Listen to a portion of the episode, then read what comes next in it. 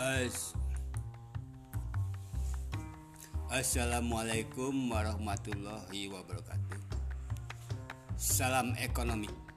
Salam equilibrium. Siap menjaga keseimbangan. Bertemu lagi dengan saya Iwan Rudi Setiawan, guru ekonomi yang dalam kesempatan ini akan membahas tentang alat pemenuhan alat pemenuhan kebutuhan atau disingkat dengan APK. Sebagaimana kita ketahui ya bahwasannya kita untuk memenuhi kebutuhan itu diperlukan alat. Jadi dalam hal ini untuk memenuhi kebutuhan itu apa?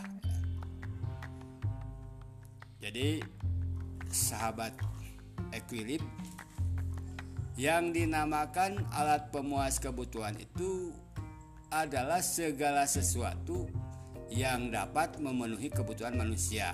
Ya. Nah tentu saja di sini segala sesuatu itu bisa berupa barang atau bisa juga berupa jasa. Misalkan kita ingin hiburan, berarti itu bentuknya jasa. Jika kita ingin makan, berarti bentuknya adalah barang.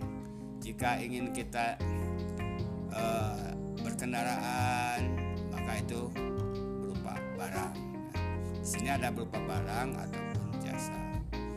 Wah, saya tuh pengen melanjutkan pendidikan. Nah, itu pendidikan itu adalah kebutuhan, maka untuk memenuhinya diperlukan APK berupa jasa. Begitu kira-kira.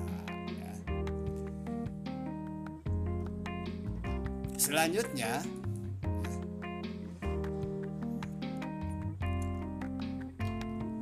alat pemenuhan kebutuhan itu macam-macam ya. Macam-macam. Bisa menurut kegunaannya. Ya. Bisa menurut kegunaannya. Berdasarkan kegunaannya, APK itu bisa barang konsumsi berupa makanan, minuman, pakaian, kendaraan, atau bisa berdasarkan barang produksi. Barang produksi itu adalah barang yang bisa digunakan, bisa dibuatkan nilai tambahnya dari barang tersebut ya, bisa ditambahkan. Lanjutkan itu barang produksi itu bisa saja. Itu berupa ya kayu untuk bisa diproses produksi beras tanah air dan lain sebagainya. Kemudian ada proses pembuatan. Ini masih seperti uh, barang produksi nih ya. Di proses pembuatan itu ada yang dinamakan barang mentah. Seperti kayu gelondongan, tanah, air, beras, biji besi, dan lain sebagainya. Ada juga dari barang setengah jadi. Ada papan.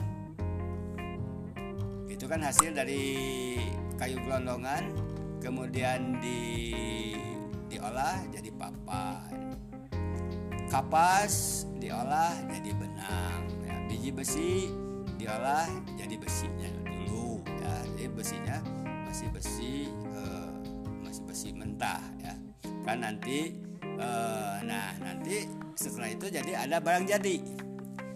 Barang jadi. Tadi bahan, bahan setengah jadinya papan. Papan dibuatkan jadi lemari. Jadi lemari. Benang asalnya benang ini benang bisa jadi kain ya. Besi besi. Barang jadinya jadi rangka beton dan lain sebagainya ya. kemudian cara memperolehnya itu ada yang dinamakan barang bebas barang bebas itu artinya di sini kita untuk memperolehnya itu tidak diperlukan pengorbanan ya. tidak memerlukan uang ya.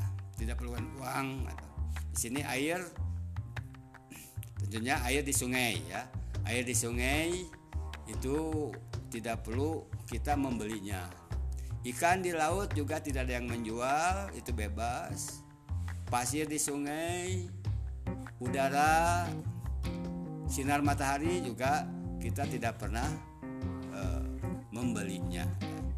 Tapi yang lain bisa saja jadi membeli ya. Air sekarang jadi barang ekonomi. Barang ekonomi itu adalah barang yang untuk memperolehnya itu diperlukan pengorbanan, bisa berbentuk uang, kerja dan lain sebagainya. Kita butuh pakaian, pakaian harus beli. Handphone juga harus beli, televisi harus beli motor juga beli ya. air bisa saja jadi barang ekonomi air bisa saja jadi barang ekonomi kalau daerah tersebut misalkan daerah yang kekurangan air kekurangan air air jadi barang ekonomi ya. di kota-kota pasir itu jadi barang ekonomi ya jadi barang ekonomi udara juga pada waktu tertentu kita memerlukan oksigen di rumah sakit, oksigen harus beli. Ya. Sinar matahari juga orang luar negeri pengen sinar matahari dia harus datang ke daerah uh, subtropis ke Indonesia untuk ada. Kemudian ada lagi hubungan dengan barang lain. Ya. Jadi alat pembuangan misalkan di sini adalah barang komplementer Barang komplementer itu adalah barang yang berguna apabila digabungkan dengan benda yang lain. Seperti air kopi. Air kopi itu ada airnya, ada kopinya, ada gulanya ya. Kopi saja sama gulanya saja tidak jadi air kurang berguna ya. Sambal itu memerlukan ada garam, ada gulanya, ada yang lain-lainnya sehingga itu terasa enak, itu sambal. Mobil juga itu ada barang-barang yang lainnya. Mobil itu tidak akan berguna kalau tidak ada bannya bisa ya. Bannya. Tidak ada bensinnya. Itu itu harus bersatu dengan yang lain-lain. Kemudian substitusi barang pengganti, ya barang pengganti. Sepatu, nggak ada sepatu nih, bisa dengan sandal. Ini lagi hujan nih, payung nggak ada, ah pakai saja dengan jas hujan. Ya. Atau di kampung mungkin bisa dengan pelepah pisang. Motor, ah diganti dengan sepeda. Beras, nggak ada beras nih, diganti dengan jagung. Nah itu jagung itu adalah dinamakan barang substitusi ya barang substitusi selanjutnya ya bahwa barang itu memiliki kegunaan nilai guna suatu barang atau utility utilitas ya. Barang akan berguna dan bermanfaat untuk memenuhi kebutuhan manusia apabila barang tersebut diubah menjadi bentuk ya sahabat equilib. Jadi barang itu bisa berguna juga kalau diubah menjadi bentuk lain. Seperti tadi lah ya. Seperti tadi yang bahan bahan mentah setengah jadi dan jadi ya. Tapi di sini uh, kita lihat saja bagaimana ah, nilai guna itu ya, itu ada dikelompokkan ke dalam empat macam nilai guna. Pertama, nilai guna bentuk. Ya. Suatu barang menjadi lebih berguna dan bermanfaat untuk memenuhi kebutuhan manusia apabila barang tersebut diubah menjadi bentuk lain. Yang kedua, nilai guna kepemilikan. Suatu barang menjadi lebih berguna dan bermanfaat untuk memenuhi kebutuhan manusia apabila barang tersebut digunakan oleh orang yang tepat. Yang pertama, bentuk. Ini bentuk lain. Yang tadi seperti yang tadi dikatakan kayu gelondongan. Kayu gelondongan itu dirubah ya. Dirubah bentuknya menjadi papan. Maka kayu gelondongan itu kurang bermanfaat dibandingkan dengan papan atau kayu-kayu yang lainnya ya. Coba kalau kayu kayu gelondongan paling-paling digunakan hanya untuk apa saja? Ya, paling hanya untuk bisa dipakai jembatan atau pakai tiang itu saja. Tapi sekarang kalau sudah jadi papan, dengan jadi papan itu bisa diubah bentuknya jadi lemari, jadi tempat tidur, jadi rak yang lain. Pokoknya itu bisa dirubah bentuknya. Jadi sehingga lebih bermanfaat. Kemudian nilai guna kepemilikan. Nilai guna kepemilikan itu suatu barang menjadi lebih berguna dan bermanfaat untuk memenuhi kebutuhan manusia apabila barang tersebut digunakan oleh orang yang tepat. Contoh misalkan uh, yang di showroom, ya, yang di showroom. Di showroom itu mobil banyak, ya, ada jual-jual mobil banyak, motor banyak. Itu sebetulnya mobil dan motor itu tidak akan bermanfaat apabila tidak digunakan oleh orang yang tepat diganti kepemilikannya ya.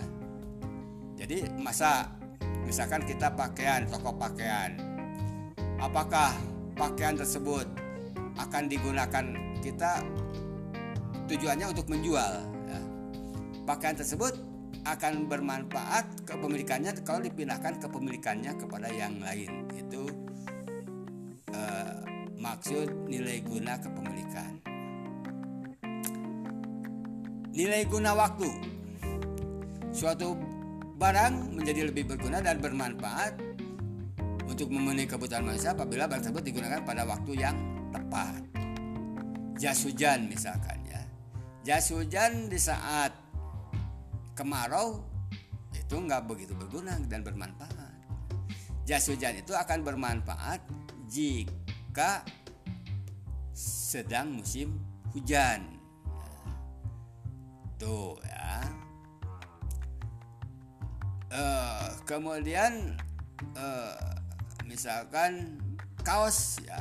Kaos sang-sang itu akan berguna ya pada saat panas ya. Pada saat panas orang banyak banyak yang menggunakan baju-baju yang tipis. Ya. Itu baju yang tipis itu berguna di saat uh, musim panas ya tapi baju yang tebal itu berguna di saat waktu yang uh, waktu yang sedang dingin ya. Waktu dingin ya. Waktu musim dingin itu akan berguna. Itu berdasarkan waktu. Dua nilai guna waktu nilai.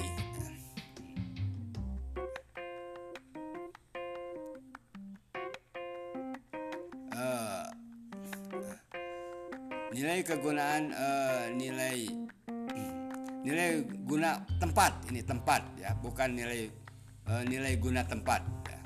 nilai guna tempat nilai guna tempat itu memiliki kegunaan bermanfaat apabila barang tersebut dipindah ke tempat yang tepat ya.